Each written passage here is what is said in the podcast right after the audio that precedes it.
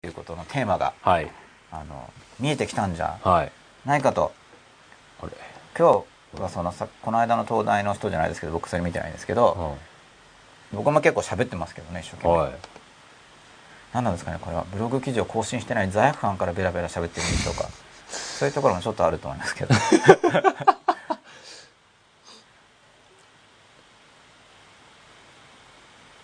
やっぱりほら今日は非常に情報量が多いって言われてますよなんか絵が出てこないんだ、まあ実際に増やそうと思って話してるんですけれどもね。ぜひあのツイッターでつぶやいてください。何分ぐらいですか休み時間。そうそうね。あれ録画失敗ですか？いやいやなんか絵が止まってるな。おおじゃあこの隙にトイレ行ってきても大丈夫でしょうか？はい。はい。では僕はちょっと小休止を取らさせていただきます。途中出てます？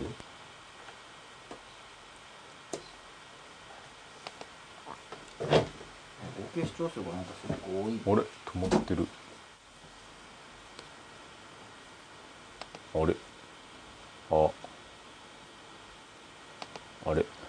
あ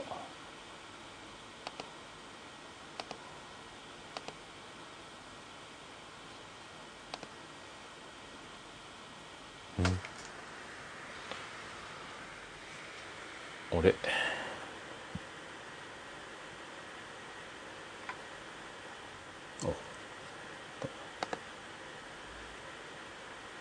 ちょっと今休憩中で少々お待ちください。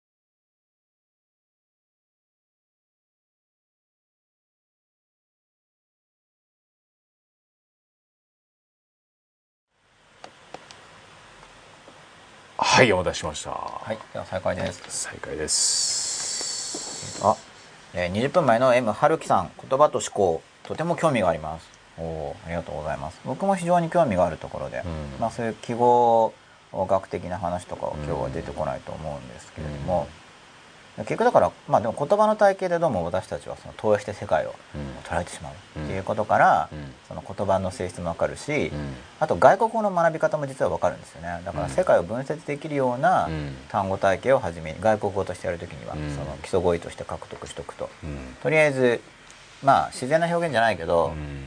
表現できるようになるんで、そうですよね。はい、型。言葉の型みたいな感じがしません？うん、そうですね、なんかね。はい、あのやっぱ固定化する働きがあるからね。逆に固定化したい時に使うといいんですよ。あのね。逆行しそうな時にうん。言葉化することであのうん。固められるんで、うん。ただ固めるっていうのはあくまで応急措置ですけどね、うん。本当はやっぱり物事って流動性があると思うだけどその流動性とか、うん。その取り留めのなさというか、うん。捉えどころのなさに自分が飲まれちゃって、うん。逆行しそうな時には、うん。あえて言葉化して例えば仕事の意味とかを見失いそうな時とかでも、いやうん自分はこれこれのためにうん。やってるんだからとかってやるとその、うん。言葉の固定化の力で、応急措置ですけど、はいちょっと引っかかっておいてるわけですそのうん。固定化して、はい。だから基本的に言葉を固定化、うん。言葉ってことで明確になるんで、うん。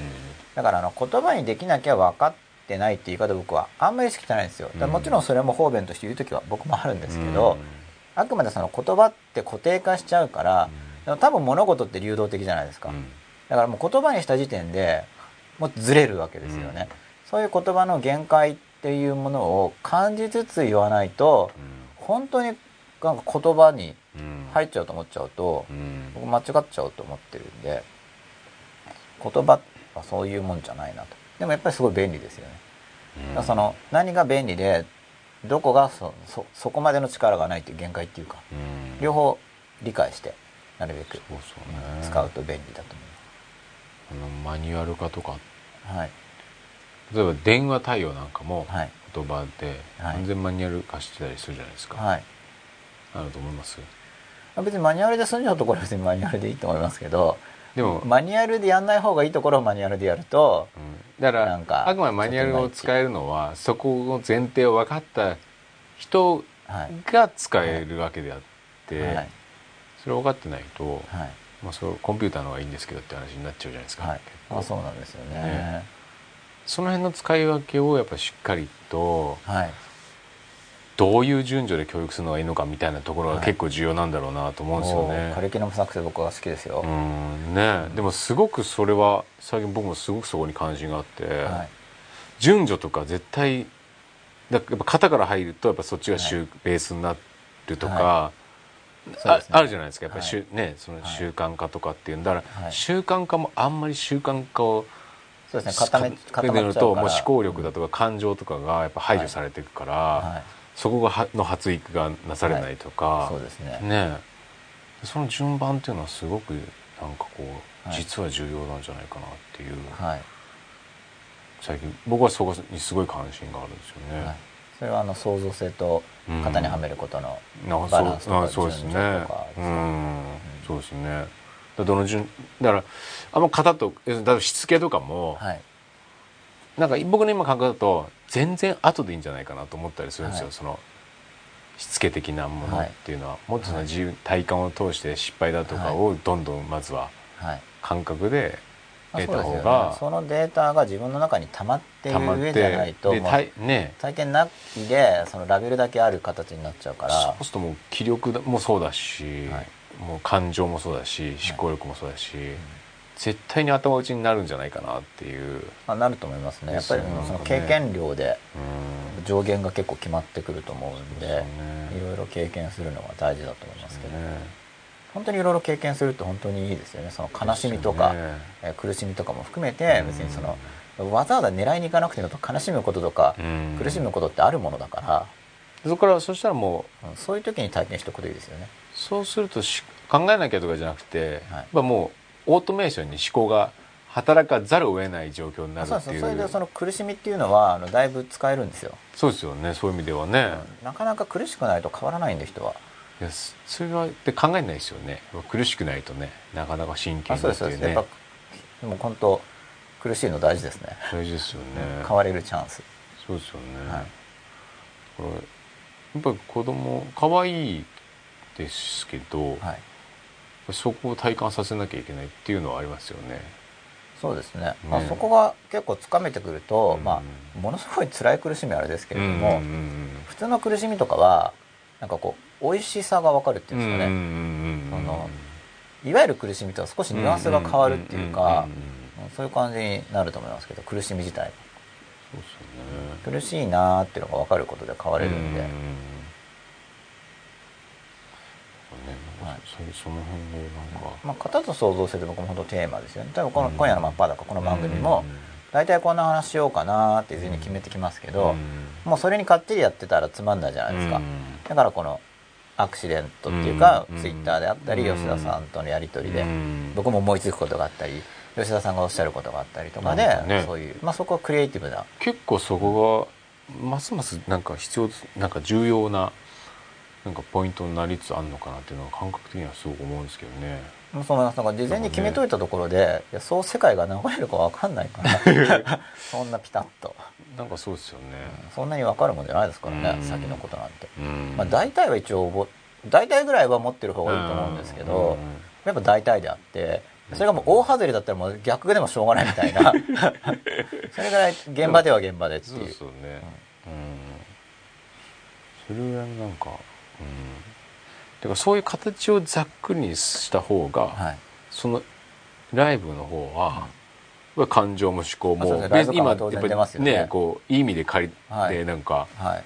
水道とかじゃなくて、はい。このリアルな今の状態ではい。出てくる言葉であったりとか、感情っていうのがやっぱり、真っ裸だし本物にやっぱ近いじゃないですか。うんそうなんですよね。そのとこの真っ裸性っていうのは、うん。今後より大事だと思います、そうね。あの技術的に嘘つく人が今後ますます増えるわけですよ、うん。そのそれはある意味文化の進展なんだけれども、うん。さっきのあの外側の作り方っていう技法自体も進展しちゃって、例えば例えば人に好感持たれる笑顔とか、そういうのを練習する人がますます増え、うん。ある意味増えてるわけじゃないですか、うん。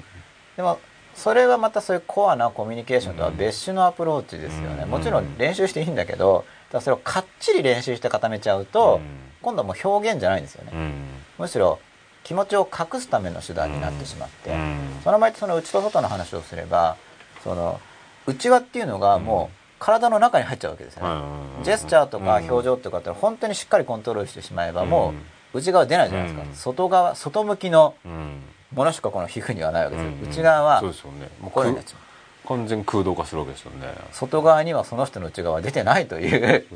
ことになっちゃうじゃないですか、うん。そうするとやっぱりコミュニケーションしてもなんか違うみたいな、まあそれを指すとなんかロボットみたいみたいっていうそういう描写の仕方がありますけど、なんかこの人はそこにいない気がすると、いやそれがちょうど本当に今日の僕が言いたかったテーマなんですけど、うん。だから人によってはその内側っていうのがあの意識まあこれは体の外ですけど、まあ、ジェスチャーで表現するためにこう意識があって内側に無意識があるわけじゃないですか、うん。その内側と外側の境界線がまあ一応普通は体とかその内輪の人だったらじゃあ恋人とか人によってはその内側のそのベタベタの内輪っていうのはもう外部の人間にいない人も結構いるんですよ、やっぱりか家族でも、うん。親子でも恋人でも夫婦でもちょっと一線を置く関係しかないと、でも人間はそういう内輪な関係を求めるものなので、うんまあ他者の肉体を持ってる他の人に行く時もありますけど、うん。そういう場合には心の中の意識的にあ心の中にあるイメージ、それがもしかしたらフィクションの中の登場人物かもしれないし歴史上の人物かもしれない、うん。人によっては天使かもしれない。神様かもしれない、そういうものとベタベタの関係を作ってたり、あるいはさっきのベタベタじゃない親子関係とかも、本当の親子と結べない時にはその心の中のフィギュアとその内輪な関係を作るんですよ、人間ってその内輪な関係を必要としてるんですよね、だから内内輪な関係がまず人間は必要としてるっていう知識はかなり重要だと思うんですよ、だから仕事とかでうん。勉強でもそうなんですけど、うん。寂しい人とかっていうのはうん。内輪がないとやっていけなくなってますよ、例えば親子関係で親としての苦しみとかってあるわけじゃないですか、うんそしたらそれを分かってくれる、他の親とかとつながって、それを共有する内輪関係を構築しないと生きていけないわけですよね、うん。で僕はちっちゃい時に結局そのうん。生身の人でうまく内輪関係を築ける人がいなかったんで、似ている問題意識の本に走ったわけですよ。でそういう著者と内輪関係を結んでたわけですよね、うん。そうそうっていう、同じような考え方をしてくれるそうすると落ち着くんですよ、うん。だからその落ち着かない人は、落ち着かない人流動的すぎて落ち着かない人は自分の考えを言葉にしたり、うん。語ったりっていうその言葉の固定化の働きを使ったり、そうですね。あともう生身の人で内輪がいなかったら、うん。本とかに内輪を探す、うん。だからその内輪の関係を持たないと、うん。心の安定が保てなくなってくるんで、だから自分のは内輪を作っどこに作ってるかなと、うん。でうん。必要としてるから、今僕らはその本とかってまだ意識的な部分でやってますけど、だからもどっかに依存どっかに何かしら依存できる場を持ってないと基本的には内輪がないとやっていけなくなりやます。いけないってことですよね。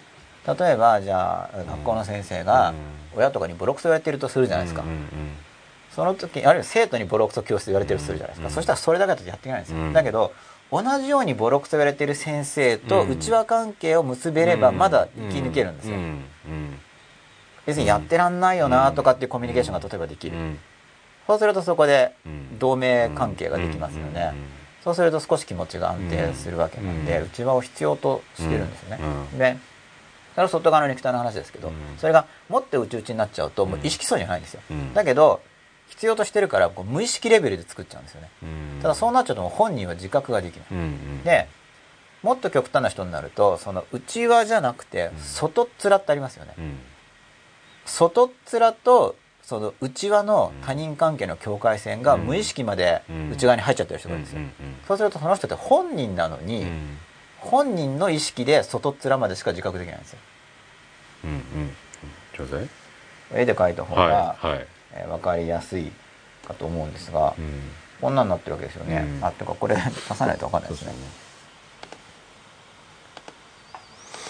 まあ、この右側の、はい。この、えー黄緑のうん。同心円なんですけど、はい。まあ、自分のし自分一人の世界というのがあって、でべったりとしてる内輪関係があって、はいまあ、他人としての内輪関係はいがあって、はい。でその外側に、うん。まあ、内輪っていうほどじゃないけど普通の他者関係があって、うん。で本当他人との関係とかあるわけじゃないですか。で人によってはもうここここの赤い部分がその人の心の中のこっちが意識でうん。こっちがもう無意識だったりするんですよ。うん。そうすると、うん。その人ってあの本人なのに、うん。本人の意識できるのが外面しかできないんです。うん。だから多分無意識の中の何かと内輪関係とか結んでるんですけどもう無意識だから分かんないし本人も本音も分かんない、でその無無意識の中にべったりの内輪とかはいるんですか？おそらくいるんだと思います。うん。それもしかしたら本人は意識してないけどこ例えば男性だったら心の中の母親かもしれないしそれはあのうん。実,、実在は？実在の母親か分かんないですよ。うん。おそらくこういうのがあるだろうなと思っていくとまあないかもしれないですけど、うん。そう分かりやすいですモデル的に。だこれだからあんまりがっちりその原理って捉えなかったですけうん。ど大体こんな感じって考えた方がいいんですけど、普通の人はこれがここのこここら辺にあるわけですよ。意識あのうん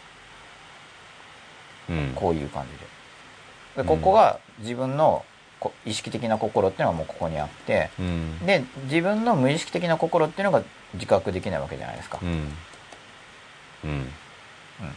だけど例えばそのべったりっていうのはいないよっていう人になるとそのに肉体の境界線はここまで行くわけですよね。じゃあべったいいないとそこに行きます？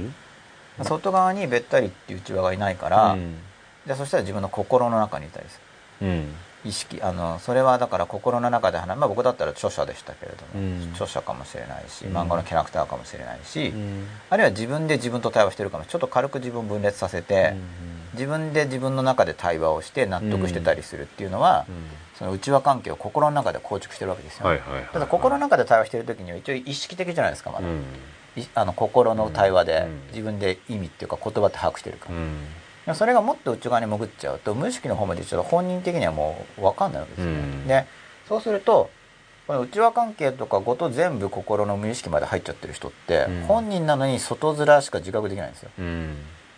で真っ裸っていう概念はこれ自覚できるここの層をもっとグッとどんどんどんどんも内側に持ってくることで、うん。そのでここの一人のところをもうちょっと細かくこの真っ裸っていうのをやろうとしてるわけですけれども、あ自分はじゃあ例えばでこの内輪のべったり関係っていうのは誰々さんと結んでるまあ普通は恋人とかですけど結んでるなと、で他人としての内輪関係こういうのでやっていく、うんまあでもえ外側の肉体だけじゃなくてこういう著者とは非常に共感していて、うん。これは読んで、うん。え自分をサポートしてもらってるのはそういう内輪関係を結んでるわけですよ、その対立関係になると人間って傷つくんで、うん。そこでこう本を読んだりして内輪関係を結ぶと、うん。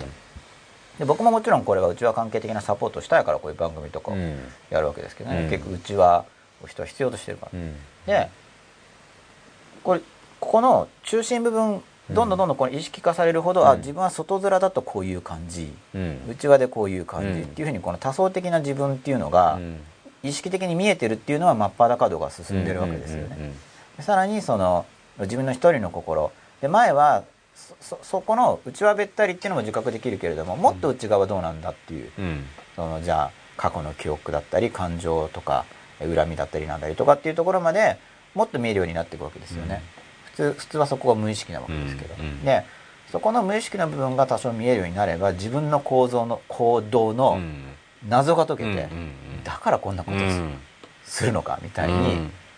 うん。例えば僕が今日食べんなのっていうのはうん。罪悪感がどっかあるはずだとか。ただうん。僕もよく読み切れてないんですけどでも多分おそらく僕の今の僕のレベルで意識化できるものはだからブログ更新してないから、うん。なんか埋め合わせしようと思って一生懸命喋っちゃうみたいな。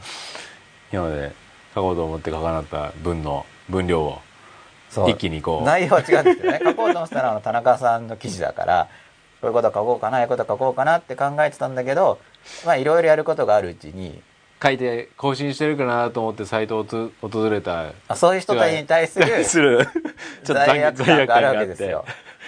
それに対してせめてか埋めこれ多分保証行為で。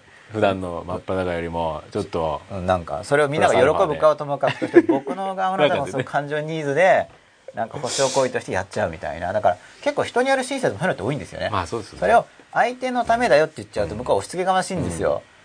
いや基本僕はり感じちゃうからその向こうも。それを。人間が成長していくって、はい。過去におけるはい。反省の償いの部分がすごい大きいだろうなと思いますけどね。うん。良き人になっていくっていう過程においては、はい。やっぱり反省というものが大きくあのそうですね。ん。まあ僕もすごいまだ罪悪感にえー揺り動かされてますし、うん。あとやっぱその傲慢さが減っていくと楽になるじゃないですか。そうですね、うん。まあ、僕はまだまだ罪悪感も相当残っています。だからなんかわかんないです、まあ、僕もまだ36でこれ分かりませんけど、だからやっぱり若い頃っていうのは、はい反省すべきことをやっとかないといけない気がするんですよある意味では。人に迷惑かけたりとかっていうのはある程度経験しといた方しとかないと、はい。その成長という意味での、その長期的なはい。やっぱりず永続的に成長していくというところの部分においては、結構重要でだからここに抑圧がすると結構ダメージが後から後からですねどんどん。そうですね、まあ、抑圧がある場合と、うん。あとはそもそも経験量が少なくて、うん。データが少ない、でそうですよね。現代方も増えてると思うんですよ、うん。そもそもデータ量がない。でもうなんか大人みたいなコミュニケーションになっちゃってたりするじゃないですか。もう感情ぶつけ合わずに。ただそれがこういろいろデータを入れていって、うん。感情体験をした結果、うん。こう練り上げられて出てきたものじゃなくて、うん。そこの外側の形だけを入れてるものだから、そうすると中の空洞か何も中が埋まっていかないじゃないですか。バックグラウンドがないんですよね。そうですよね。でも中身いったらそうすると本当にはい。良き人間になれないじゃないですか。いい良き風に見える人間にはなれるのかもしれないですけど、まあそれはおそらく、まあ、今のこの、えー画面に出てるモデルで言えば、うん。本にはだから外面しか多分自分でもわかんないですよ。そうそうなっちゃうじゃないですか、い。だからなかなかその幸せになれなくなってしまうというか感動ですね。感じるというところの部分で、まあどっかにその空洞感とかぽっかり感をおそらく感じてるか感じる時は来ると思うんですよね、うん。まあそれをやっぱ大事にしてほしいなと思いますけど。うん。まあそうなって気づいた時にその後どう埋めていくのかなっていう。そこでどうやってそこをなんかこう。初めは分かんないじゃないですかやっぱり。そもそも、で周りもその中にはい。なんかそういう異端児みたいなのがいればはい。例えばなんか気づくきっかけとか、はい。なんであの人に言うと反発心が出てくるんだとかそういう例えばそういうのあれば、はい。なんかなんていうんですか考えるヒントとはか出てくるけど、はい。みんなそれをなんていうんですか合わせる合わせるっていう方向になってるようなんで、余計に見えないじゃないですか。まあそうですね、そういうもんなんだと思っちゃいますからね。ですよね。そうするとすごくこなんかそれは身体性の回復だと思うんですよ。やっぱり。そこでしうん肉体的な身体性のもうちょっと原始的なうん。部分が回復されてくれうばうん。なんか物足りなさっていうのがうん。こう衝動的にこうん。うむずむずっと出てくると思うんですよ。これはなんか違うなんかこう世界と関わってる感じがしないっていう。自分自身もこう成長してうん。内実が満たされてる感覚がうん。なんかないぞっていうのをまあそんな言語はできないでしょうけど何かしらのい違和感っていうかふわふわ感っていうか空虚だからふわふわしてるわけですよ。うん。例えば怒りとかもないからふわふわしてるわけですよ。うん。その僕もその怒りとか、えー穏やかになろうねって話をしてますけどうん。それはあの怒りとかを体験した人に言ってる言葉であってうん。そもそも全然怒ってないですっていう人はまだあの発達段階がうん。まだ踏み出してないっていう、っていうねそういうだからそこが本当にもうなくなってるのか抑圧してるのか本当にわからないんですよ。はい。その今の高校生大学生と接してて、はい。本当に穏やかだなとは思うんですけど、はいそれを本当に自分でだからもう押さえつけてることすらもう感じれないぐらいに押さえつけてるのか。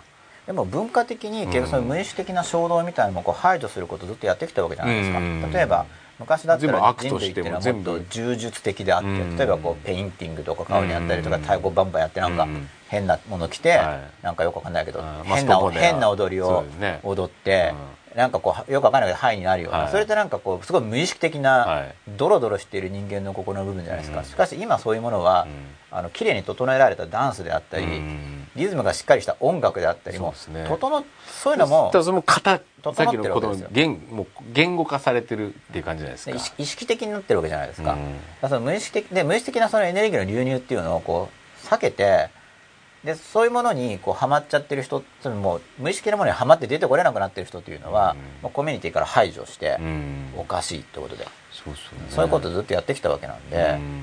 だからもうで無意識的なものを、まあ、無意識的なものだけど前はその意識ともうちょっと交流があったわけですよね、うんうん無意識的なものに自分の身を任せようっていうのがあったんだけど、でもそれが減ってきてるからもう文化的に、うん。でなんか発動しないままになっちゃってて。う、ん。でそういうエネルギーがどうなのかっていうのは僕は実は全然まだよく分かってないんですけどつまりそういうエネルギーっていうのはみんなのエネルギーが通じているのであれば抑圧されていればそのマグマが噴火するように集団的に何か起こるであろうと、うん。しかしつながってないんだったらまあ個人個人で抑圧されるだけで、うん。その抑圧される総量っていうものがくっつくかくっつかないかっていうのがちょっと僕もどっちなんだろうってそうね。分かんないんですよ。なんだなんか例えば子役の人とかっていうじゃないですか、はいあんま幸せになってないじゃないですか大人になってから、はい。僕の感覚ですけど。はい。あんまなってんなんか全体的にみんなが子役になってるような感じが、要するにその、まあ、情報も早いし、はい。その早熟化してる部分があって、うんはい。大人文化がどんどんはい。低年齢化してるなと思ってて、だから僕は子供体験してる僕はエッジを獲得すると優位性を持つと思ってるんですね、うん。子供の時に、うん。今の現代日本とかの中にあってうん。子供的になんか泥いじってたり、はい。そうですよね逆に言うともう、そっちのそれがマイノリティになって後からすごいなんか特別なその方が今英才教育受けてきた子みたいな風になる可能性はありますよね。その方が優位性を多分獲得すると思うんですよ。でそのなんか本能的な力強さをその彼彼女は多分獲得するから、うん。それがなんかそのいわゆるひ弱な人たちからすると、うん。何かの何かの魅力としてそうですよね。おそらく見えると思うんですよね。そういう部分はありますよね。なんかその本能的な部分って今後大事だと思いますよ。だって今肉体鍛えるとで筋トレってってそのマシンでやってっていうと結局その筋肉ですらうん。なんかその整えられた、そうなんですよね。なんか子供の遊戯とかも、はい。子供らしさがどんどんなくなってる。そうですねなんか振り付けとかリズムがぴったり合わせちゃったらで表情までなんか、はい。なんかこんななんかこうなんていうんですか、本当そういう感じですよね。じゃないですかなんか。全員してそういう感じみたいなこうみんなこう一緒にで一緒に大人たちにこう先生にコーチにもう、はい。この違うわあなたの笑顔はみたいな形で、か作らされてる笑顔じゃないですか、あれで本当に本当の笑顔はそのあ発達するんだろうかっていうのが難しいと思います。だから自分のその無意識的な反応っていうのが言葉だったり表情だったりに出てくることで、うん。意識の側に伝わるわけですよね、うん、そうですよね。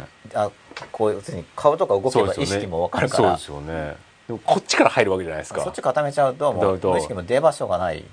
の場合にここは何で発達育つのかなっていう。なんかあんま育ってないんじゃないですかいやだから実際のところ。でも本当そういう状態育ってないように見えますけど、ですよね。そうなるわけじゃないですか、まあ子供化現象ですよね。ですよね。だそこになるとすごくこう恐ろしい。もうねその経済力は大人ではい。姿は大人だけど、はい。心だけが子供のまんまみたいな話ですよね、はい。まあ、子供のまんまというかもう、まあ、押さえつけられてるのか、もう完全に未熟児状態みたいな状態になってたりするんですよね。あそれそのがデフォルトにどうるどうそれでこうコミュニケーションっていうかその要するに共同体じゃないですけどそういう社会というのがなっていくのかなっていうのとはい。が、どうなんすごくなんかきなんですか？興味があるっておかしいですけど、はい。まあ、不安もありっはい。ていう感じなんですよね。うん、まあ個人主義も進展してるんで、うん。結局その心と心がつながってる感じっていうのを、まあ、あんまり感じてないんだと思いますけどね。それでその、うん。そんなに結びつきも求めてないそれでこうう社会って成り立っていくもんなんですかね。どうなんですかねこれからね。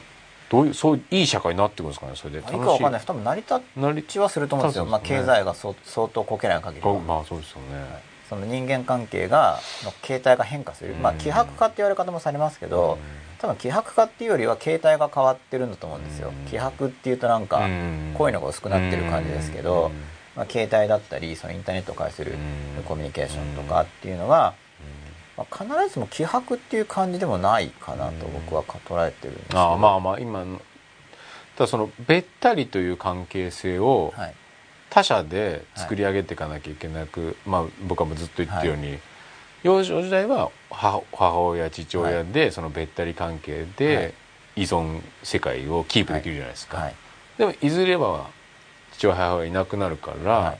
自分の力でやっぱり他者とそはい。のベースとなる、べったり関係のもまあのを作り上げなきゃいけない。伝統的にはそのべったり関係を一旦遮断することで、そこに欲求を増大させて、うん。まあ、思春期とかに、まあ、親からは離れると。しかしで男女交差でさせない。でその欲求を高めて、うん。でそうすることでくっつけようっていううん。のが伝統的にやられてきたことですけど、うんまあ、ただその順序も崩壊相当崩壊しつつあるんで。ですよね。そこがどうなんそこのパそこのでもでもたしそのべったり世界を作れなきゃ、はいやっぱり基本生きていくのってしんどいじゃないですか。まあおそらく作る人たちが僕は出てくるだろうと読んでるんですけどね、まあ、これはか、まあ、仮説なんですけど、うん。まあ、多少も増えてきてると思いますけど、うん。多分やっぱ無意識なものはある程度つながっていて、うん。そうすると一部の人はなんかその肉体性に回帰してるはずなんですよ、うん。まあ、ちょっと自然に帰るとかっていうのがうん。ちょっと出てきてるじゃないですか、うん。でもあれもなんか行政主導で「はい帰りましょう」じゃやっぱ帰んないから。それ結局人工的なものなんで、もうちょっと原始的にその海だったり、水だったりその山だったりとかと肉体的にこうそういうものと関わっていて、で人間同士もその肉体的な関わり合いを重視するうん。人たちがポツポツ出てきて。それがなんか特定じゃなくなってくるんですかね？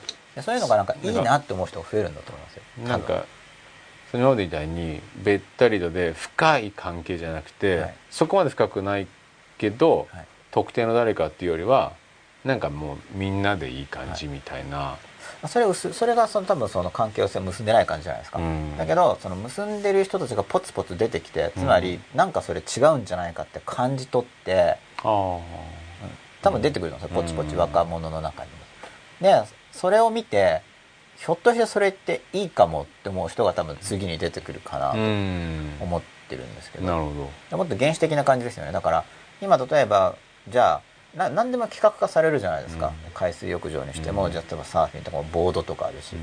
そういうんじゃなくてもっともうちょっと原始的なものにうん。多分帰りたい人たちって出てくると思うんですよ、やっぱ素潜りだよねみたいな。素潜りとか棒切りとか行ったとかわかんないですけど、その企画化されてるとかじゃなくてあでも確かにそのまんま感じたいそうですね。もっとその自然と離れすぎてるからうん。それはその無意識無意識の方に帰ろうとしてるわけですよ、うん。無意識っていうのはそのうん。うん。大自然の感覚ものですからね。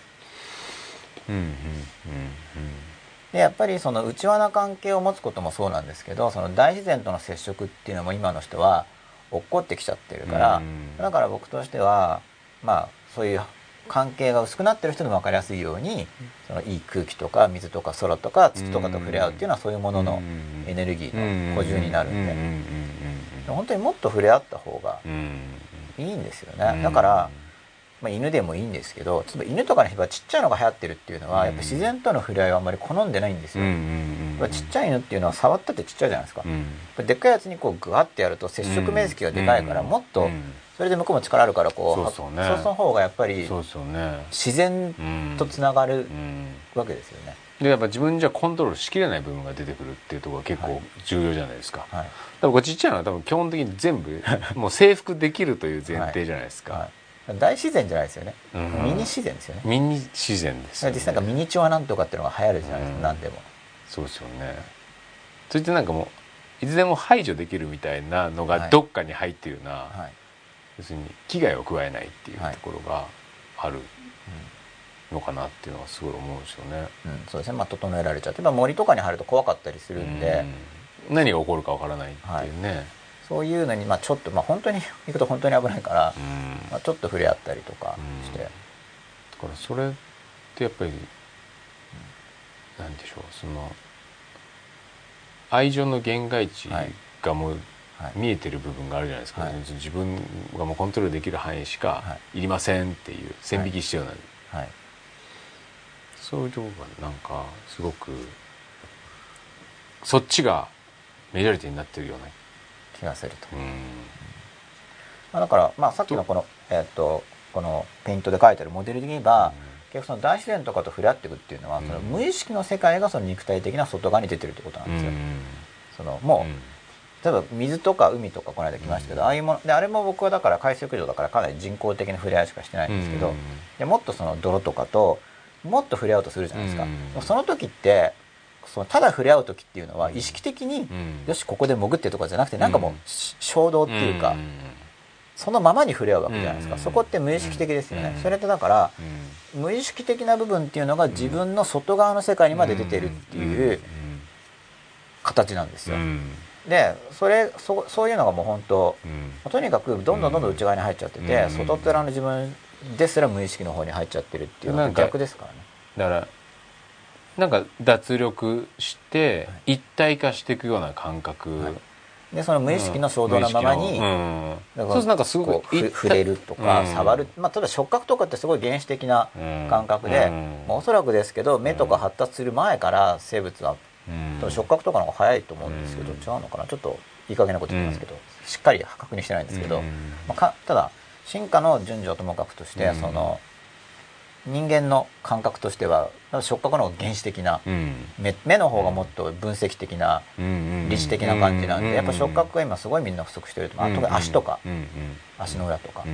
なんかそういう触覚とかでこう自然を把握したりとかうん。その子供とかもだからすごい例えば木とかを喜んでペチャペチャペチャペチャ触ったりしません？あれって無意識的に別にそのうん手で触ってとかっていうんじゃなくてなんかもう触りたいからペタペタペタペタ触ってるわけですよねうんあれはその無意識的な動きなんでそれってだから無意識が外側に出てるわけですよね。もう自分の外体の外側の世界にまでその無意識的な動きが出てるから。そのその、まあ、さっきのモデルで言ったらそういう無意識的なもの意識的なものえうちはなんとかっていうそれが同一人物の中でもやっぱりすごいキューって心になってる時にはそれが全部グーって心の中に入ってるしでもちろんその自然とはそうやって戯れてる時には無意識が外側に出てるかもしれないけど人前で話す時にはもうそこは他人としての関係がこの皮膚のぐらいに来ていたりとか。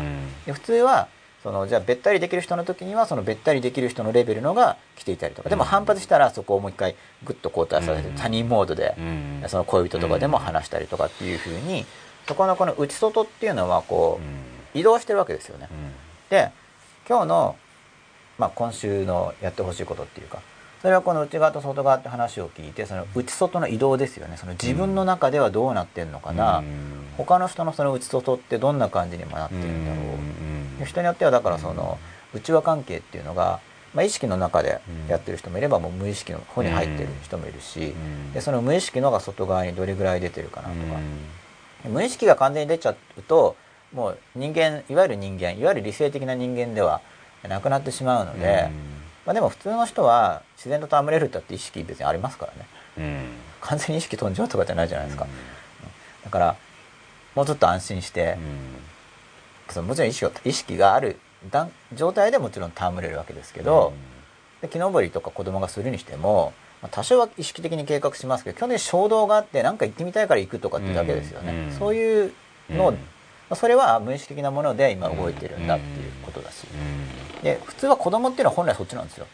普通は子供っていうのはその外面をさせようとしても出ないくらいなそれぐらいもう本能的なうん。自然的な存在だったんですけれども、うん。まあそれがやっぱまあ指摘としつけというか、あの教育の発達というかむしろもう外外面になってたりうん。してしまう。でそこにも吉田さんがあれですね危惧を感じてたりしてるだから最終的に言えばその子供の純粋なその好奇心っていうのを、はい。大人になってやっぱり対人っていうところに、えー取り戻したいなっていう僕はやっぱその要するに抵抗感とかそういう反発とかじゃなくて、純粋な他他人に対する関心その子供の頃に持っていたはずの、を要するにそこがなくなってるわけじゃなくて、はい。その上にいろんなものがやっぱりはい。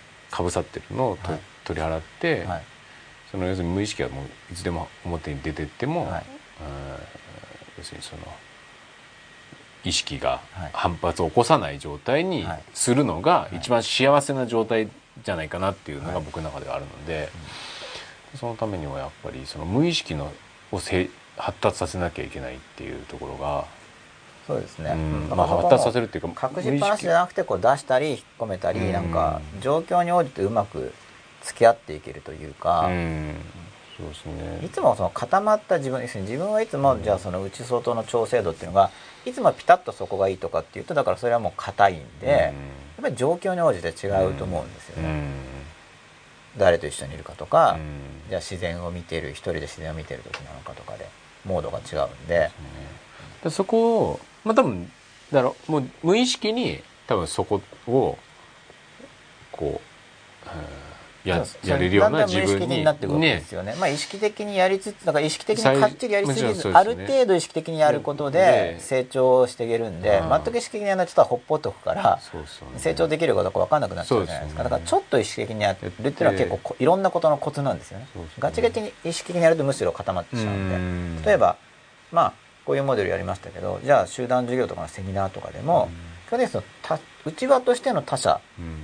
で僕はやろうとするわけですよ、うん。本当に外面でやってしまうと、うん無味乾燥な、うん。あのつまらないうん。ものになってしまうんで,、うん。でそこはでも自分僕の側がみんなに対してそういう意識を持ってないともう自動的に反応で外面になってしまうわけですね、うん。あの警戒して他者だから警戒して外面になってしまう。でそこに僕の側もうん。仲間意識をうまく作っていかないと、うん。僕が硬くなっちゃうと、うんその外面になってしまうので、なるべく僕はその外面的コミュニケーションは、まあ、何かをこう心理的人に断る時とかあるかもしれないんですけど、基本的には減らしていこうという、あの人生設計を持っているんですね。であの人数を増やす時にはそのベタベタのベタベタの内輪の人を人数的に増やすっていうのはあの文化的に許容されてないんですよ。しかしその他人としての内輪を増やしていくというのは OK なわけですね、うん。今のこ、まあ、ここの文化圏において。だからその内輪を求める場合にはそのベタベタの内輪の人っていうのはごく人数を絞り、でその他者としての内輪の人というものを増やしていくということで、まあ、あとはまあ内側のその自分の、まあうんうんまあ、言葉にすれば神様とかの氷みたいなのになっちゃうんですけどそれはそれで内側で育ってるものですけれども、そうするとだんだんこう自分人間としてつまりいろいろな層を持っている層っていうのはこのレイヤーの層。いろいろな層を持っている人間として全体的に充実してくるんじゃないかな。と。そうですね。まあですけど僕の中ではそのやっぱべったりのうちはもう、はい。まあだから他人であるというところはより僕の中では真っ裸でありながら、はい。あのいい意味ではい。すごく、えー見るようになってるな。だべったりもやっぱり自己と他者って他者性をしっかりとだから部分時間的には部分的なものになるはずなんですよね、うん。やっぱり実際肉体は別なわけだし、うん。だからそのべったりと同一化している時もあるでしょうけれども、うん。それは時間軸に例えば自然と一体になって無意識的に動いてるだけであれば、人間社会の中で社会生活を営めないわけだから、うん。自然と触れ合いましょうって言ってもそれは時間限定になりますよね、そのべったりっていうのも時間限定になるわけなんで、うん。そうですね。で先週言ったようにそのべったりとその他者っていうのに温度差を作るとすごくあの幸せじゃない現象が起こるなっていうのが僕の中ではすごく思っているところではあるんですよね。あんまその僕の中ではそのべったりと他者っていうのをあまりあのそこのラインをはい。なくしたい欲求がすごくああるんですよ、でもこれ多分それ多分僕の表現だと、うん。なくしちゃうっていうのは、うん。そしたらあの他人のやつでもなんかもう本当に裸の付き合いみたいな、うん。もうべったりそれこそ抱擁したりキスしたりとかって話になっちゃう感じになるんで、まあうん親子関係はそこまで肉体接触しないですけど、うん。でも当然他の子供にはしないぐらい接触するじゃないですか。そうでもそれは行動、こはいうだから自分の気持ちの部分と、はい。まあ、そうです。なんかそこが分かれてる部分で分かれてる。べったり他人っていうのは。あそれが肉体的なもので気気持持ちがこう内輪？内輪ああなるほどなるほど。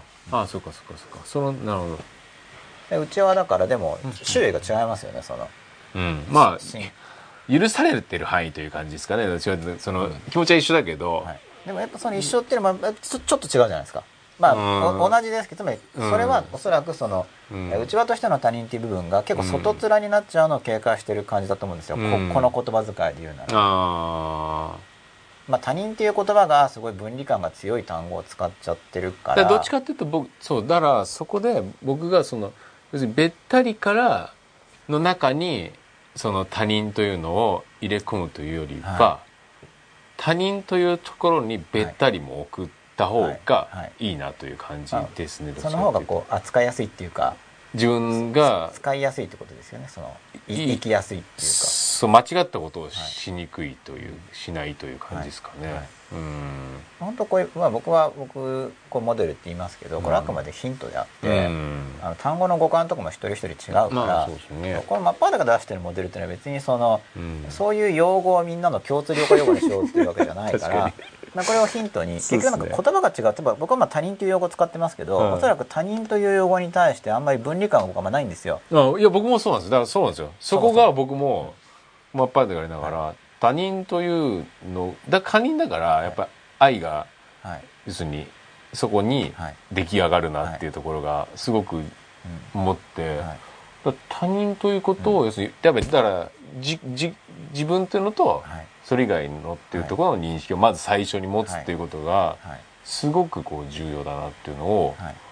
僕はもう真っ裸にながらすごく思うことなんですよね。はい。うん、だからだからこのべったりっていうのが結構その逆になんていうんですか誤解を生み出すというか、家族愛とかそういうのがはい。やっぱりこうすごくマイナスに働いてるなっていうのが、要するにそれが持つ。まあ、それとまあもうちょっと言うとそのべったりの中にはうん。自分の側のその趣味性娯楽性っていうのが入っちゃう場合があるんですよ。うん。例えばもう自分の側で、まあ、例えば子供と触れ合うにしても、うん。そのに皮膚接触とかの快感みたいなのがあるから、うん。それって娯楽自分の中の趣味思考になってて、うん。そこは親子関係、まあ、親親子の特権っていうか、ん。本当は多少逸脱であって、まあでもあんまり固いこと言ってると、うん。事実上機能しないからねっていうことで許されてるうん。レベルですよね、うん。まあ、昔の会社でいうセクハラみたいな、うん。今は許されないけど それはなんか昔だったらそれが固いことを言うなよっていう世界だったわけじゃないですか。昔はどれぐらいまで許されてたんですかね？そそこまで男尊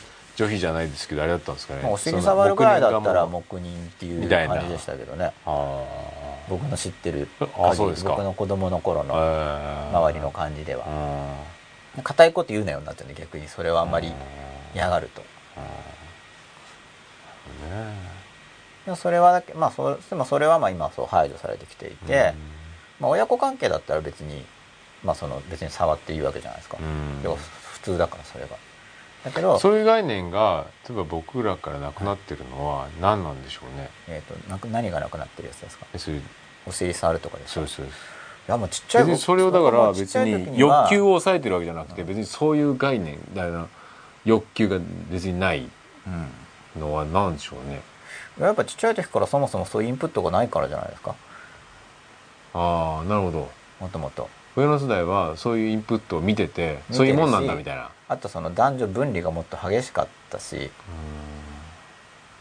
うん。なるほど。なんかお預け食らってる期間が長いっていう感じだと思いますけど欠乏感がすごいそれはありますよね。増えてると男子校多分男女別っていう世界、はい。悶々とししすぎて妄想が激しすぎてみたいな感じですかね今普通にだからコンパとか行ってるのは昔だったらまああんな人数じゃないでしょうけど、うん。昔だったらダブルデートっていうかなんかうん。デート扱いですよねもまあそうですね。う一緒に出かけてる時点で。うん。確かにそうですね。だって大真面目にその友達として成立しうるかとかすごい議論されてましたからね昔はああ今成立しうるかっていうか普通にいっぱいいますからね。そうですよね。それもそれも随分昔は議論されてた本当にどこまでしてたんですねどこまで許されるんだみたいな。喫茶店で2人でジュース飲んだらそれはもう不倫でしょみたいな。議論されてましたよど本こが一当でもそれ線なんだと。それは本当ここのここ数十十年でそこはすごく変わったわけですよね。今食事とか別にまあや嫌がる人はダメでしょうけど、うんまあそれは食事なんじゃないっていう方がむしろ多数派ですよね、うん。多分あの多数少数っていうことで言えば、でもだから男で食事してて「お前ら付き合ってんのか?」って言ってる方がちょっともう笑っちゃうぐらいの話にななってるじゃないですか、うん。でもちょっと10年前とか20年前だったら絶対付き合ってるよあの二人とかいう話に多分なってる方がでも2多いですよね。人二人でコーヒーなんか飲んでたりしたらもうもう目撃されたらもう決定って感じじゃないですよね。でも今はほぼほぼない逆になってますよね、まあそれぐらいだったら。そうですよね、それすごいですよね。ここ10年20年、まあ長い歴史でどうなんですかね。その基本的にどっちだったの？そういうなこういうのあるんですかね？うーん。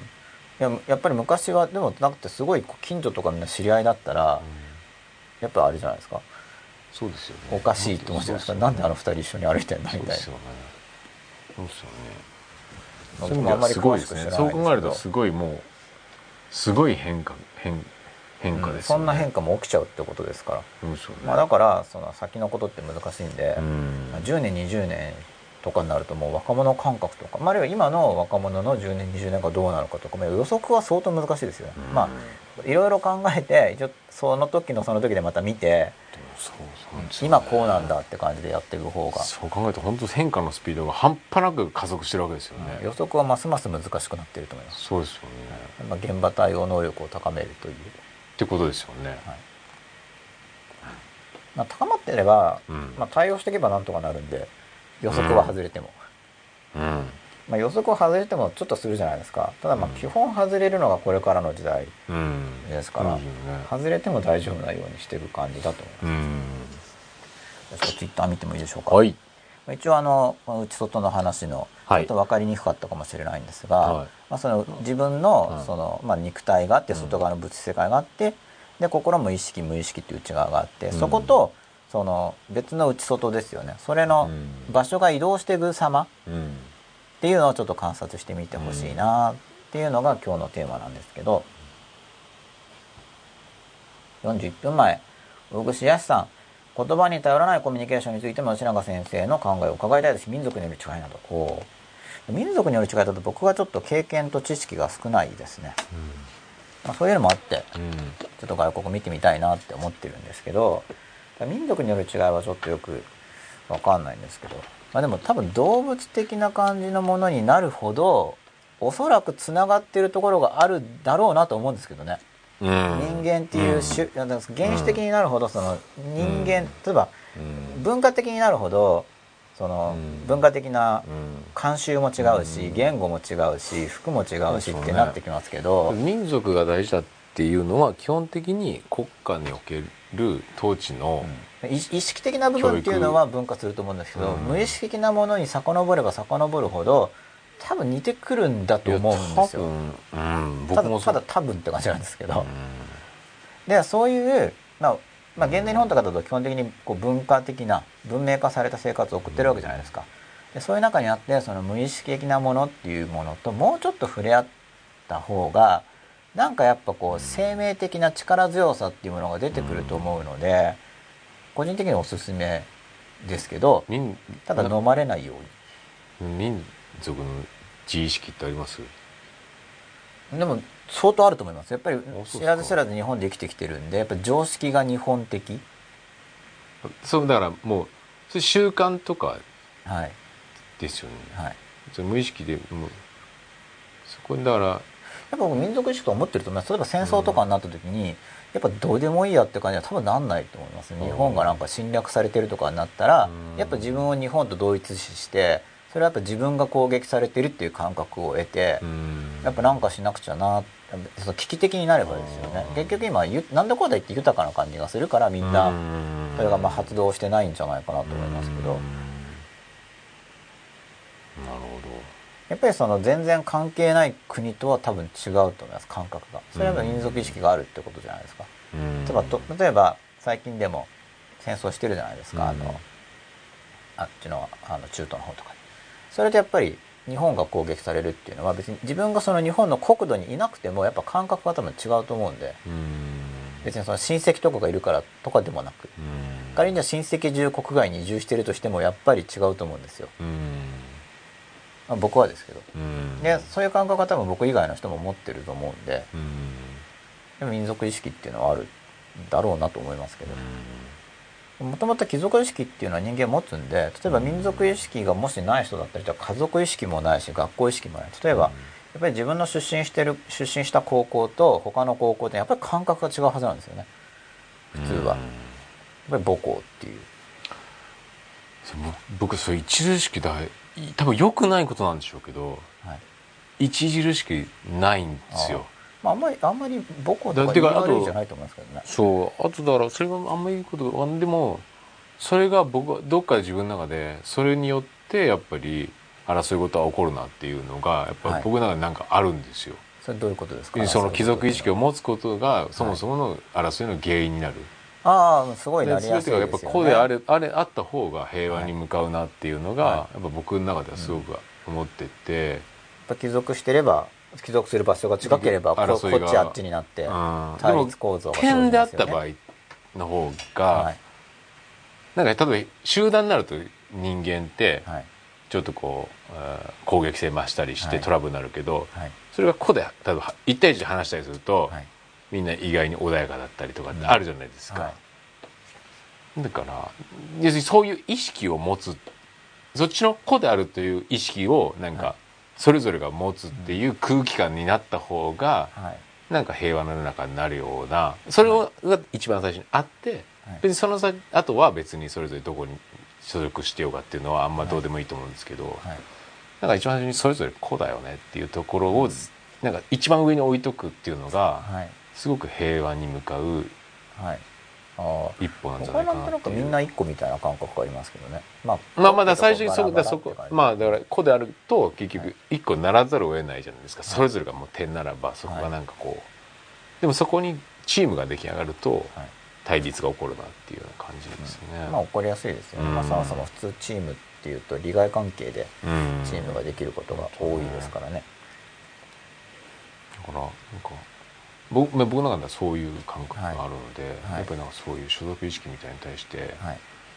どうしてもなんかちょっと反発が起こってしまうっていう、なんか所属っていうのも、まあ、所属間にもいろいろあって、うん。まあ、その対立を見るような所属もあれば、まあ、うん仲良しグループみたいな所属もあるわけじゃないですか、まあ、うん仲良しグループっても対立したりしますけどそれ対立がない感じ。対立がないっていうのは縛りが緩い。縛りがしっかりしてるっていうのは要するに属してる属してないとかすごい明確になっちゃうと対立が生じやすいんですけど、まあまあ、属してるか属してないかよく分かんないぐらいの属し方っていうと対立が起こりにくいですね。あの結束っていうのがまあないんで。はいはいだからさっきの僕の言った話ってでもそういうやつでもなんか危害を受けるとやっぱり仲間だから結束しますけど、まあ、平常時においてはさほど結束という感じではなくこうゆるゆるつながってるようなぐらいだとあんまり対立が起こりにくいと思います。なんか必ず会合に全員出席とかって感じだと、まあ、会社とかって毎日出社したりとかして、うん。そういうのだとやっぱり利害対立がだからここで言ったらつながって感覚ならばいいと思うんですよね。だからそこにだから所属意識としてそこに組織というものが出来上がると、はい、そうなんですそよね。の中でもトラブルが起きるじゃないですか、はい。起こりますだねからあくまで人がただつながってるっていう状態は全然平和な状態だと思うんですよね、はい。でそこに何かしら例えば何ていうんですか？例えば法人的な、要するにじ人格化した何かしらが出来上がると、はい。そうですね。こ序列ができちゃって、組織化すると上からのがこう重いなみたいな、うんそうですよね。そうすれば人間が間違っった方向に行くことっていう、あるなっていう気がしますよね。まあ、非常に多いですよね今の社会において、ですよね。まあ、それはこれから人間が、まあ、人間社会がその暮らし方っていうものを考えていく上で、いずれ変わっていくだろうと思うんですけど、うん。まあ、今はまだまだまあそういう組織に属するっていうのは支配的な、うん。ほぼ皆さん属してるぐらいの感じだと思いますけど、うん。まあ、学校、まあ、学校会社がほとんどですけどね、うん。まあ、国家っていうと今のところ日本はそれほど組織化されてるうん。印象はそんなに受けない感じだと思いますけど。うん。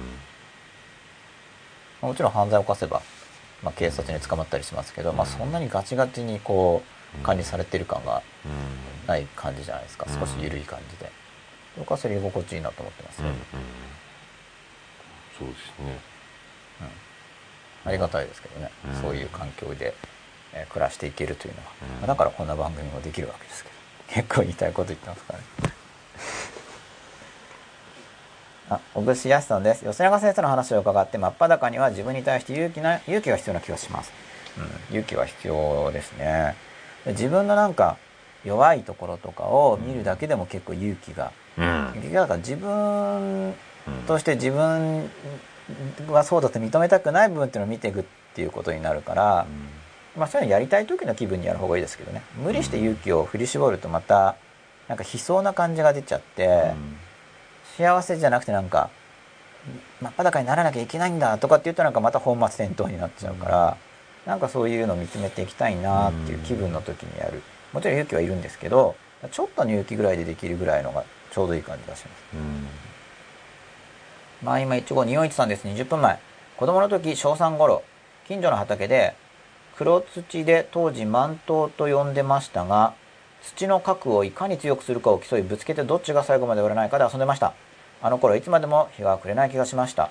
これ多分だからかなり本能的なうん原始的な感じだと思うんですよ、うん。その強いとか多分硬いとか、うん。なんかそれってなんか結構原始的な衝動が、うんこうでも土を手でグッグッてやったり、うん。それはなんか金属の道具でとかってなんかまた感覚が変わってくると思うんですけど、多分手とかでやってると思うんで、そうですよね。あ続きです。14分前。アリの活動の8割は2割の仕事部分を支える無意味に見える遊びと聞いたことがあります。いくつになっても遊び部分が非常に大切だと思います、うん、遊び部分大切ですね。だから、遊び部分少ない人は意識的に、まあ、内輪がない人は意識的に内輪を作ったり、うん。遊びを少ない人は意識的に遊びを作ったりするってすごく大事だと思うんですけど桜木さんです。10分前。先々週連想による会話を教えてもらって2週間試してみました。これあれですねあの会話が終わっちゃうんですがっていうことに対してはすぐ質問行くんじゃなくて連想して会話を広げてみるといいんああじゃないでしょうか、はいはい。っていうアドバイスをした時ですね、うん。失敗してもよいから経験するのを勧めていただいて楽しかったです自分が無意識に身を預けて連想すると相手にもよりますが反応して楽しんでくれることがありますということで少し前進がうん。見られたのではないかとうん。思いますけど、まあ、ここがやっぱりこう意識的に質問しちゃってやっぱちょっとこう人間関係に対して少し硬くなってるうん部分が多分あると思うんです恐れてるっていうか、うん。だからそうすると意識的にやんなくちゃいけなくなっちゃって、うん。でもだだんだん心がほぐれてくると、うん正直に、うん。あの無意識的にこう思いついたことを話せば会話が流れるってなってくると思うんですけど、うん。まあ、さっきの内と外の話で本当にその硬くなリラックスしてればどんどん無意識的になるし、硬くなったり警戒したり怖かったり不安だったりするとどんどん意識的でその外面側になっていくのででもその場合にはでも硬くなっちゃうのはしょうがないわけなんで、ん。まずその外面部分だけどそこにこう自由に連想したもの、こうやって無意識的な要素を入れ込むってことなんですよね、うん。連想っていうのは無意識的なものなんで。でそれでだんだん少し無意識的なものを入れていくといいかなと。脱力って本当に難しいですけど本当重要ですよね。そうですね、うんつい警戒してついなんか力入ってる時にうまくいくことはそのベストが出せるってやっぱないなスポーツ何でもやっぱそうじゃないですか。そうですね、うん。まあ、結局意識的にやっちゃうとちっぽけな自分でやることになっちゃうから、うん。所詮は、そうですよね。やっぱり脱力やっぱりそういうお任せという緊張とかから解放されるっていうのははい。本当重要ですよね、そうですね、まあ、それはもううまくいくっていうなんか素朴な信頼感みたいのがないと安心できないじゃないだとですか、失敗してもいい気にししないっていう安心感ですよね。そうですね。そちらでやっぱこうビクビクしながらうんそうするとやっぱりこう意識的にコントロールして失敗しないようにっていうそのうん。恐れの中、そうですようんね、だからそこが別にいい加減別にそこそういう緊張がないと、はい。適当というなんか、はい。ざっくり感のはい。インプットされてた部分が僕の中でもあったなと思って、はい。別になんかやるときには真剣イコールなんかこう力を入れなきゃいけないみたいな、はい。でそれを他者にも求めるみたいなのありましたけど、そことそこは全然違うなっていうのがそうですよね。ようやく最近ちょっと気づきましたね、かなりやっぱり脱力できると、はい。なんかそうトラブルを、起きずに。まあ幸せ感も上がりますよね。幸せ感上がりますね。ややってる最中も楽だしいやもう楽ですよね、はい。そのだ楽とはい、いい加減も全然違うそうですよね。全然違いますよね。似て非なるものですよねまさにね、はい、はい。いい加減っていうのはこう嫌で手抜きしてるってことだけど、うん。楽っていうのは楽しくてやってれば、うん。入り込んでやってるとかっていうのは別に楽そうですよ楽ですからね。そうですよね。そうなんですよね。別にね、はい。こわばってしかめ面して一生懸命やってるっていうのが別にそうなんですよね。だからその支配者が悪いとなんかそうしないと怒る支配者がいるから、どうしてもダメです。そういうそうなんですよね大会系育ちは特にやっぱそっち方向に行きがちだなと。こうビビってないと向こうがビビってないとなんか自分の上を確認できないっていうか。そうです。で自分もなんかヘラヘラして脱力してると、はい。頑張ってないんじゃないかっていう 脅迫観念にこう、はい。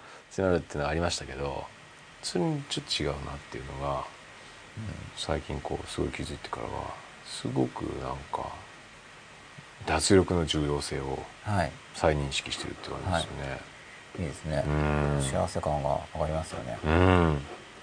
本当に。多分そうですよね。あと周りの人に対するこうあれも違いますよねやっぱね。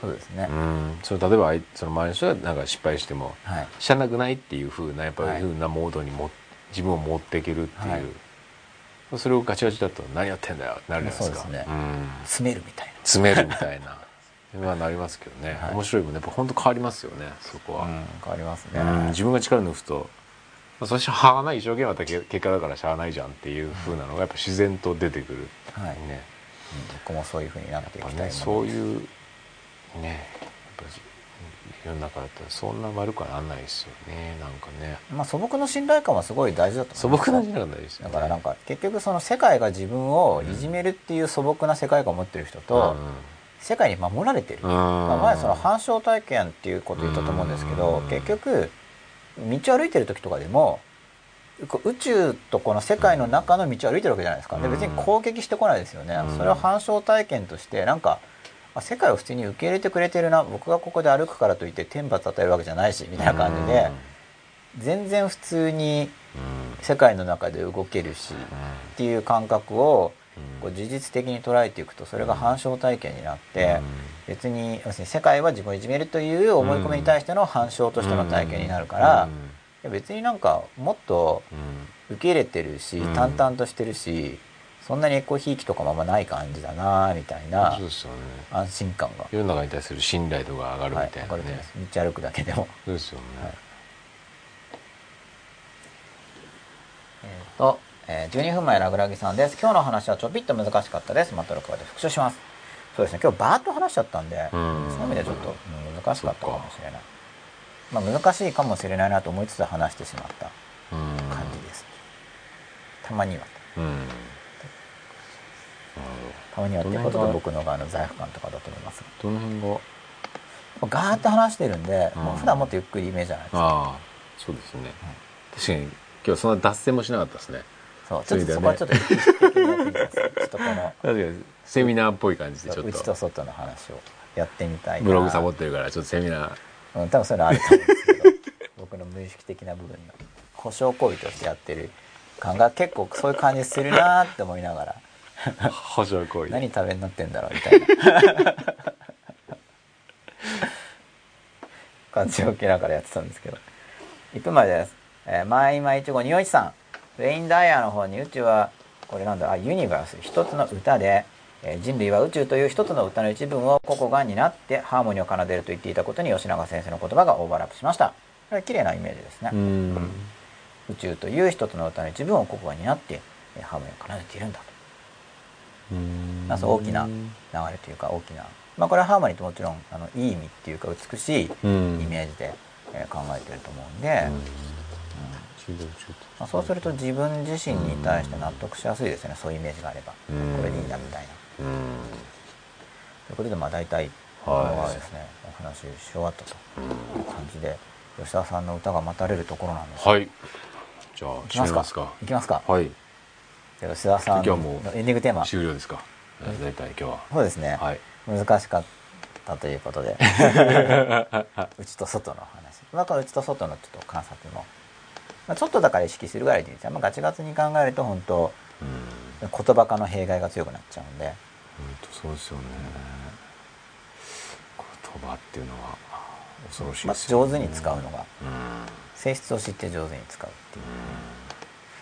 今日のあれですかエンディングテーマも吉田紀明さん作詞作曲演奏歌唱ですか？はい。すごいですね。でも多芸多彩ですね。それをしかも放映も自ら。本当ですカメラセッティングもマイクセッティングも自ら、えー行いましてそういう時代ですよね。歌います。今日は何ですかタイトルは？今日はですねなんだろう今日のテーマと合ってんのかな？そういうなんか。まあ、テーマは今日さっき言いましたからね。はい。事前に言ってるわけじゃなくて。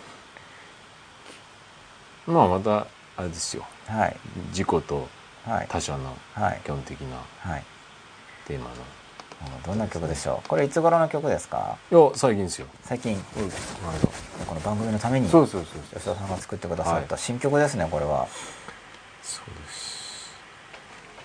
じゃあ歌詞もバックに流れる感じで。はい。エイスアンダースコ生島さんから楽しみの書き込みが入りました。吉田さんの歌だってことで。あありがたいですね。吉田さんの歌僕も楽しみですよ。ありがとうございます、なんか今度はどんな曲なんだろうっていうねなんか曲が変わるからこう楽しみが増しますよね。ああ。やっぱり、そうそう、うん生で曲が変わるっていうのはだいぶ豪華な感じがしますけれども。まあ。これねやっぱ出してった方がいいですよねすごく。やっぱ僕もだからやっぱ曲作る行為っていうのは本当にすごくあ曲とかってだから言葉だけどちょっと鳴き声的じゃないですかメロディーあそうですよね。そうすですよね。いやそうですよね。リズムとかも劇的だ。し、こっち。あああ。タイトルはまだ教えてくれないんですか？えっとルルールかな。ルル。ール？はい。あああ。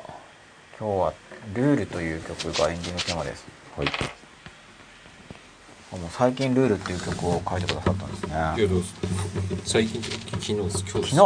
あ昨日最近っていうより昨日っていう方が分かりやすいですね。はい。昨日作ってくださった番組のために。今日っていうか昨日っていうか今日というか12時過ぎの昨日ってことですね。そうですね。12時過ぎの昨日で12時前の今日ってことですね。あああああああ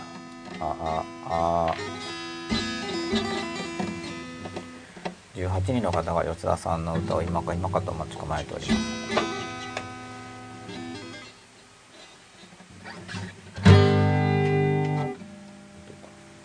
ルール。これでどうか。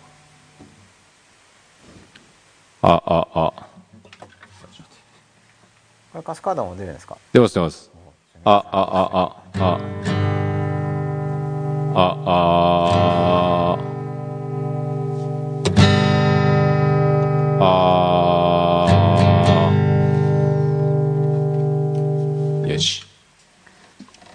公開放送があったらやっぱ吉田さん生で歌ってくださる感じですよね。もうこうなってきたら。はい。ぜひやらせていただきます。感動すると思いますよ。やっぱり。ぜひそのやらせていただけるんでしたら。生はやっぱいいですね。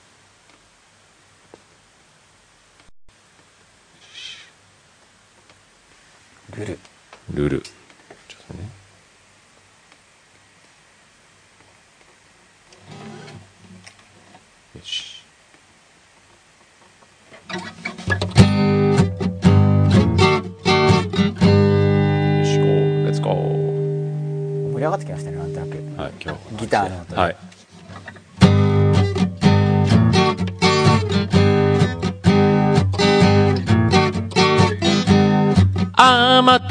たやっちまった君を不快にするつもりなんてないのにどうしていつもこんな風にこじれたようになっちゃうんだろう。僕のルール君のルール。僕のルール君のルール。僕にとって大事なことが君にとってどうでもよかったり君にとって大事なことが僕にとって価値がなくてもそんなことどうでもいいのだ。そんなこと大したことじゃない。それよりもっと大切な本当に壊れやすいもの。みんな知っているはずなのにしょっちゅう忘れちゃうから最後の一言だけは最後の一行だけは同じルール書いておかないか互いの幸せ祈るルール互いの幸せ祈るルール。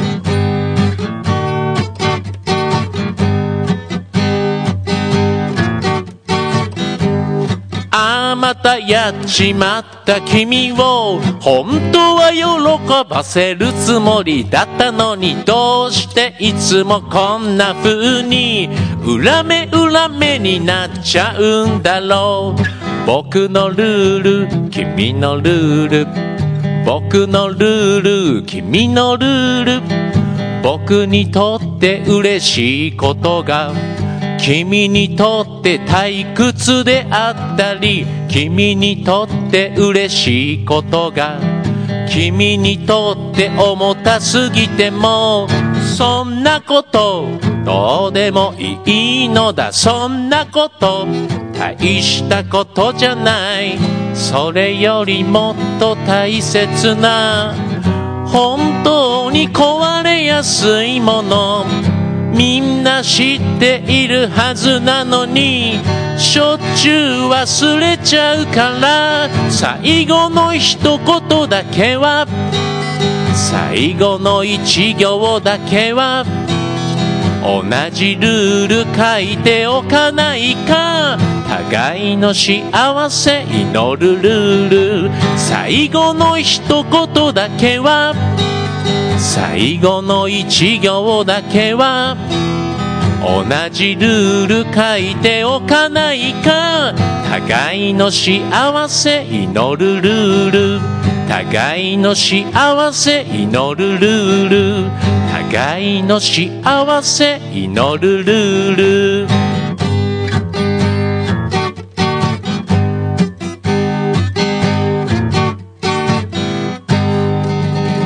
りがとうございました。おやすみなさい。えい。